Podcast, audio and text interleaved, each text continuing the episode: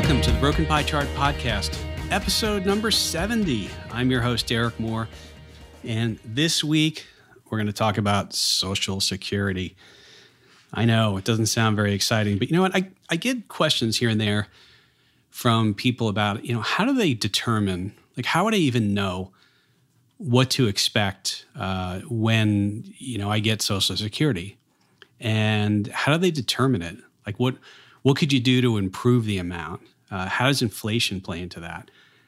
Kind of some of the, it's a little convoluted into how the monthly benefit is calculated, how you index things for inflation, right? So if you had a salary way back in 1970, 1980, 1990, whatever it is, what is that in today's dollars? And then just this idea of, taking the benefits at 62 versus 67 versus 70, what does that mean?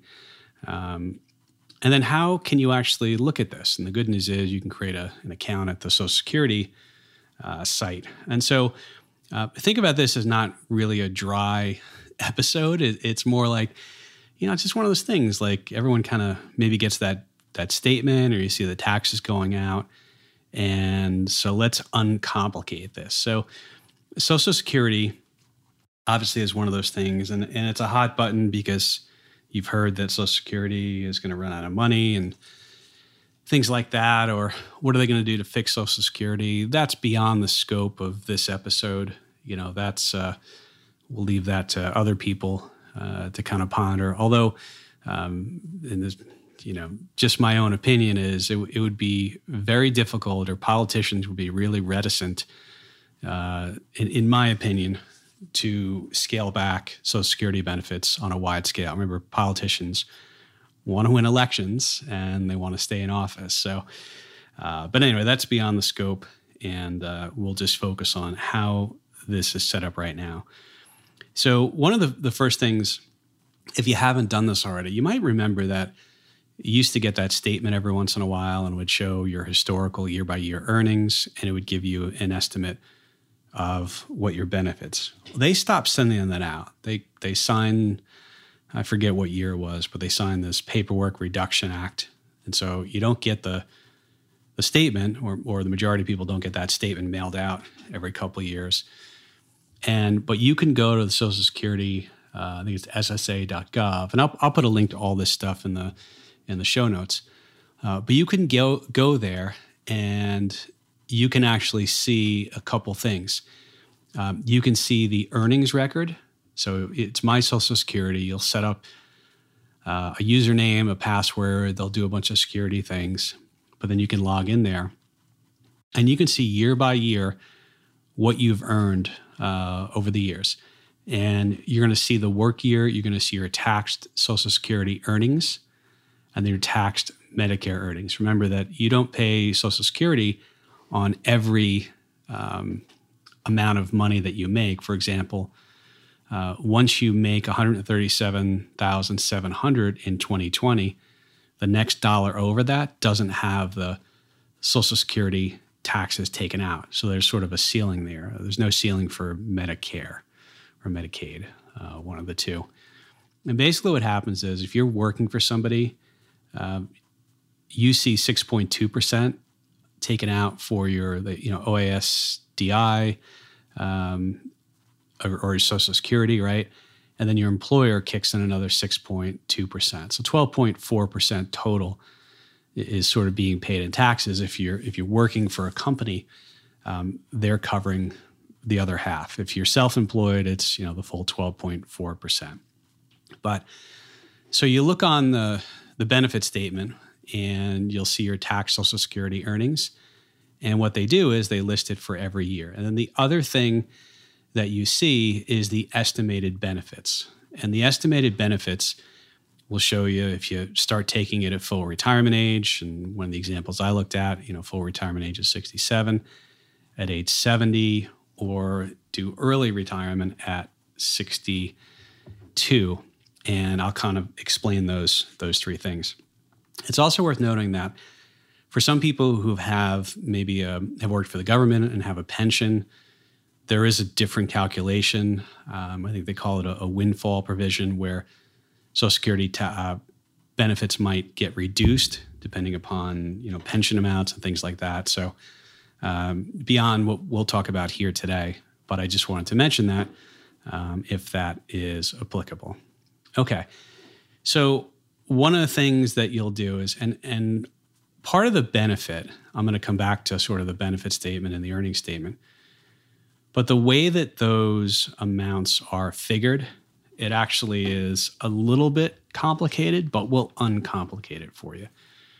The idea is that what you're going to do is you're going to look at the earnings record. And, well, I'll just say one more thing. So when you look at this earnings record, they assume, so let's say you're 40, they assume you're going to make whatever you made last year going forward until retirement. And so when they give you that that estimated benefit, they're making an estimate that your earnings will continue at a certain rate going forward. But let me tell you how, if you just did this fresh and you didn't have your earnings record, how this would be. So Social Security benefits are basically, it's the top 35 years of earnings, and they're going to be indexed for inflation. What does that mean? Well, if you earned a certain amount of money in 1980, they're going to convert it to today's dollars, and they're going to do that on what's called a wage index, okay? So to give you a little, but anyway, so it's the top 35 years. So if you work 40 years, you do your, you look at all the amounts, they're indexed to inflation, meaning they switch it from, you know, so-called past year's dollars to this year's dollars. And that's how they come up with it. 35 years is actually 420 months. And so let me kind of explain a little bit more about this. And then you can also make, you know, once you understand this, you could do this in Excel. You could actually estimate kind of what your, you know, your benefit might be. Okay, so they use a wage index, okay? And for 2020, their wage index was $52,145.80. Okay, so what does that mean for you? Well, what it means is that basically when you go and you look at your wages and you look at your benefit statement, and here we'll do it this way. Let's say that you made, oh, I don't know, what did you make here? Let's pick an even year. Okay, so let's say that you made, you know, around, I don't know, $75,000, $76,000 in the year 2000. Okay, the wage index in 2000 was $32,145.82. So to index that for inflation to today's dollars, and we don't have, the last year they gave us was 2019. But you would take the wage index in 2019 at $52,145.80. You divide it by the $32,154.82, because that's the wage index in 2000. And then to inflation adjust the dollars to 2019, you take your 76 times, you know, what is that? That's less than 2. But basically 76,000 in 2000 would be roughly about 123,000 in today's dollars. And so if you made, let's say, $10,000, or, you know, let's say you made $100,000, right, in 1988. Well, you would take $52,145, and don't forget the 80 cents, divided by the wage index in 1988, which was 19,334.04. Don't forget about that 4 cents. And which is 2.69, right? Call it 2.7, you know, rounded, right? But I have the full amount. So times 100,000. And so if you made 100,000 in 1988, in 2019 dollars, indexed for inflation, it'd be the same, the equivalent of $269,709. Okay, enough with the, you know, the detailed math, but that's the way that you do it. And so they do that behind the scenes when you get this benefit estimation. They're indexing past years, and they're also assuming some amount of income until you reach retirement, okay? So, and then what they do is they actually take those amounts and they rank them from the highest inflation-adjusted, wage down to the lowest. And then you take the 35 top ones. And when you take the 35 top ones, you add all of those together and you get a total amount, okay? So let's say, you're inflation adjusted, you do all this math and you come up with, a total of $3 million. Your top 35 years equals $3 million. And then you divide that by 420. I said that I was it with the math, I lied. Okay, and that would be 7,142. So basically what you're doing is you're taking your 35 highest years index for inflation divided by 420, and you're coming up with this so-called monthly amount. That's not the monthly amount that you get. That's going to be determined a different way, and we have some bend points. Okay, and the other question that comes up, so what if I'm still working? Or what if I don't have 35 years of earnings? Okay, good question. And let's say you've only been working for 20 years. Well, what they're going to do is you're still going to use the 35 highest years, which would include all of your 20, but then you get zeros for the other 15, okay? So that's how that works. And then what if you're still working and you're like, wait a second, I'm 40 or 50 and I still have, 17 years to, or 27 years to 67. What they do is when they give you an estimate of the benefit, again, they take the last year of earnings and they assume you're going to earn that each and every year up until retirement age. And then they do that same thing. Then they rank them based upon highest to lowest. Then your top 35 added together, divided by 420 to get this monthly amount. Okay. So, and I'll link to this wage index that they do as well. And then the other thing is, I'll come back to how they determine the number. But one of the questions too is typically when you go on and you're going to look at these different, here, let me get to a page. Okay. So let's say you go in here and they say, here's your estimated benefits, okay? And again, they're going to make an assumption, and they're also going to assume, I don't believe they take into account if you have a pension, right? Because remember I said there's this windfall provision where you can see benefits get reduced if you had a pension, because if you had a government job, you may not have paid into Social Security and beyond the scope of what we'll do. But typically, they'll give you three amounts. They'll say, and it depends on your age, what full retirement is or early retirement. But here's the example I'll use. So let's say you go in and it says, if you retire at 67, you would get $2,500 a month. And that doesn't adjust for what's called COLA or cost of living increases. I'll get to that later. But that's the estimate, okay? And they have some assumptions built in there, right? But your actual cost of living adjustments could be different.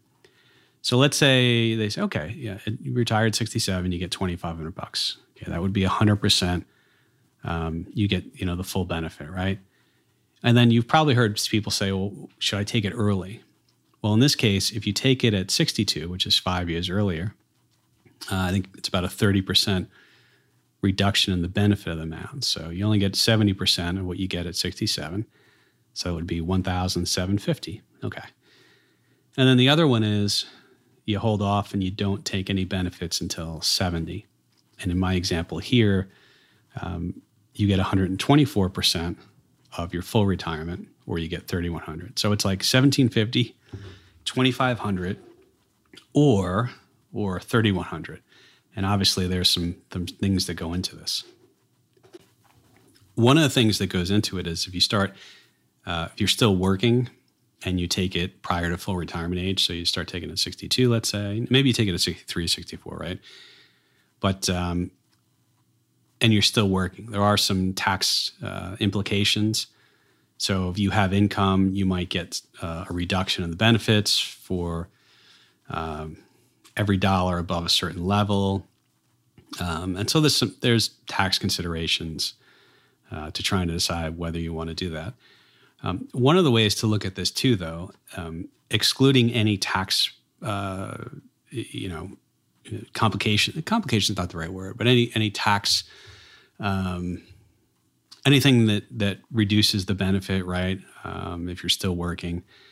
But let's say, just off the straight numbers, if you took it $1,750, one of the things you would say is, well, for 5 years, you would actually have been collecting benefits. And assuming, it's not reduced or you're not doing a tax equivalent benefit, you would have collected about $105,000 using these numbers, right? I mean, this is just an example I created. And so basically, not until someone waiting until 67 and receiving, in my example, the $2,500 on a cumulative basis, they wouldn't break even until about 3.5 years later, until about 70.5, right? Does that make sense?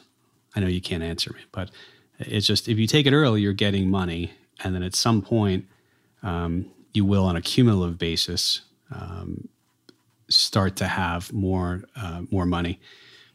And then, for example, let's say you took it at 62 versus taking it at 70. Well, you would have received about $168,000, right? $1,750 a month for 8 years. And there, you wouldn't, start to get over the break-even point until about 74.5, okay? So it's one of the things, and there's a lot that goes into this. For example, do you want to, are you still working? Is there tax, things to consider? Are there benefit reductions? And also just a little bit of planning, do you want to have the money early because you want to not withdraw from other accounts to, for that portion of the income? Or do you want to have a safety net so that if you run out of assets that the benefit? Anyway, beyond the scope, but I just want to, those are some of the things that you'll see. And again, when you look at those estimations, they're assuming you're going to earn every year to retirement what you earned the last year that you kind of brought in, okay? Okay, so back to our example. And remember we said it's the top 35 years after you index for inflation. A top 35, if you don't have 35, you get zeros to make, in there. But you come up with this cumulative number, and then you divide it by 420, okay? And then what happens? They have something called bend points. And to give you some perspective, the way that they come up with these bend points, it's actually the wage index. The way they do this is kind of screwy, right? But so the wage index, remember I told you, was 52,145. You take that, divided by the wage index for 1977, which was 97.79 and change. And that is, you basically take $180. Oh, this gets complicated. 180 times the 52,145 divided by the 97.9, and that equals roughly $960. Okay, I did all that to tell you, here's the way this is. Once you add up all the 35 years, index for inflation, right? So we said, 76,000 in the year 2000 is really index for inflation and $19 or $18, right? Because we don't have the 19 index out yet, would be about 123,000. Okay, so let's say you come up with that number and you divide it by 420 and it's like, $6,000. Okay, so what you would do is on the first $960, at full retirement age, you would get 90% of that. All right. And then from $961 to $5,785, you get 32% of whatever that total is. And then if you have, when you do the calculation, if, your monthly, average monthly index for inflation over 35 years, right, is greater than 57.85. Anything above, $57.86 and higher, you get 15% of that. And those are called bend points. And so you actually get a much larger chunk of the first 960. You get 90% of that. You get 32% of whatever your average is, for $9.61 to $57.85. And then for anything above $57.85, so $57.86 and higher, you get 15% of that. So let's say that you added up all your wages, benefit wages, top 35 years, index for inflation, and it's, $4 million, okay? So this is index for inflation divided by 420. You get 9,523, okay? So then on the first 960, you get 90%. On the second bracket, you get 32% between 961 and 57.85, okay? And then you get 15% on, anything above that. And that's how they come up with your number, all right? So when I gave you the example before at full retirement age getting $2,500, that's the calculation that goes into that, all right? And so at those bend points will change depending upon what the wage index does. Whew, okay, a lot of stuff there, right? More than you ever wanted to know about Social Security. But this is a lot of people, part of you're trying to figure out like, okay, if I do an average compounded annual growth rate and I put in a certain amount of money, like what would my retirement savings grow to? You try and do that. And then you're trying to use, maybe that 4%, like, hey, if I have $2 million and I can take 4% out, withdraw it every year, that's the old rule. And whether that's the right rule, the not good rule, that's neither here nor there. But then the other income portion is at some point, hopefully you get to, 62, 67, 70, and then you make a decision and you have available to you this Social Security income. And that is sort of another thing to look at and try and plan for, okay? Now, once you have Social Security, then if you have inflation, you get a benefit. You get an adjustment. And leave it to Social Security to make this even more complicated than it needs to be. But my understanding is instead of just looking at the consumer price index, right? That old, the basket of goods. And you look at what the basket is, the price one year, and you look at the price the next year. And if it went up, you have inflation, right? So they use CPIW, which is the Consumer Price Index for Urban Wage Earners and Clerical Workers, CPIW. That's what they use, okay? So to give you an example, in December of 2019, it was 244.786. And then in, let's see, what month is this? In April of 2020, it was 249.515. So that's been an increase. Interestingly enough, it did go down April from March, as we saw, a little bit of deflation come in. We're still getting the full economic picture after the government shutdown and everything. But so they look at that. And then to make things even more complicated, instead of using the annual, they actually look at the CPI at the end of Q3 in the previous year. And then the CPI at the end of Q3, let's say in 2020, and they look at the difference. And so last year, 1.6% was the cost of living adjustment for 2019. It was 2.8% for 2018. And actually back in 1980, it was 14.3%. So we had a lot of inflation back then. But 2015, it was zero. 2010, it was zero. 2009, it was zero. So it doesn't always, go up. But so basically once you have your benefits, if you're getting Social Security, then that's the cost of living adjustment. So it does go up over time if you've got inflation. So that's how it's supposed to work. Okay, so the other thing I want to kind of come back to is the idea of, and again, there's a lot of different reasons to take it early, to take it late, different considerations, where you're pulling money from. Do you want to have pull money early, have a higher benefit later? estimation of life expectancy, health, all those things. And I kind of threw out some numbers to you, but I want to give you a little more color on kind of some of the differences. So remember in our example, at 62, you can get $1,750. At 67, you benefit, take it then, it's $2,500. At 70, it could be, $3,100. And it's not to say that you have to take it at 62 or 67. You could delay it to 65, right? And then the benefit wouldn't be, it would be more than the $1,750. But one of the ways you can lay it out is, $1,750 a month at 62, $1,750, right, times 12 is $21,000, right? $2,500 at age 67 would be about, $30,000, and $3,100 a month at age 70 would be $37,200 a year. Sorry, those are yearly.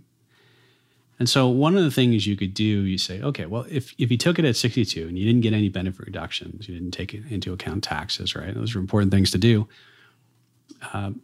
From 62 to 77, you will have, on a cumulative basis, received about $336,000, okay? Starting at 67 and taking, the $2,500 a month or $30,000 a year, on a cumulative basis, you would have received $330,000. And then let's say you had, and this is through 77, right? So let's say you wait until 70, and so now you're getting $37,200 a year from 70 to 77. That's on a cumulative basis, $297,600. And the reason why that I bring this up, and you've got to look at different considerations, but one of the calculus that someone goes through is they say, well, look, if I take it early, and I've looked at all those things, will I receive more? Where's sort of the break even? And in that example, the break even between 62 and taking it at 62, taking it at 67 is somewhere 77.5 probably. Where on a cumulative basis, you would have received more in benefits waiting, okay? So hopefully that makes sense and gives you a little bit of color. But so to kind of think about this, number one is, if you haven't done so already, I encourage you to go to My Social Security, the government site. You can create an account, and you can go in and look at your wage earnings. And interestingly enough, if there's something on there that doesn't match, I had a question on mine. I actually called them, and it was a long wait, but you could choose to have them call you back, and they called me back, and they were nice enough to answer a question I had. So you can check your historical earnings. You can do see what the estimation of benefits. Again, it assumes.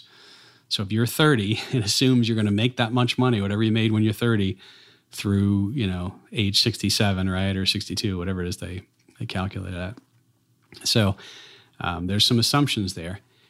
And then you can also get an understanding of, as well, if you actually take those historical earnings and you dump it into, copy and paste it into an Excel sheet, and you can do the wage index. So the wage index, I'm going to link to all this stuff, all the pages. You can find this.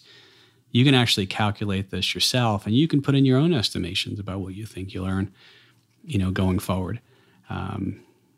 But that's basically demystifying the bend points, how much you get, how you calculate it, what's years are sort of considered. Of course, all this can change. Congress can do something tomorrow. I don't think they'll do anything tomorrow, but maybe at some point. And remember, we don't know what inflation is going to be, and so, but this should give you a good understanding and hopefully a little more clarity on how this is all sort of worked out. So with that, we'll leave it there. Remember, please share this if you find this of interest, and go back and look at some past episodes. We've had some really good episodes recently, and continue to go to the site and use the contact me. And, you know, you can go ahead and this is actually, this episode and some other episodes have been listener suggestions. So if you have an idea for an episode, something you think we should cover, we'll certainly do that. All right, everyone. We'll be back next week with another episode. We might actually have a new guest next week that we're excited to have on. So have a good rest of the week, and we'll talk to you soon.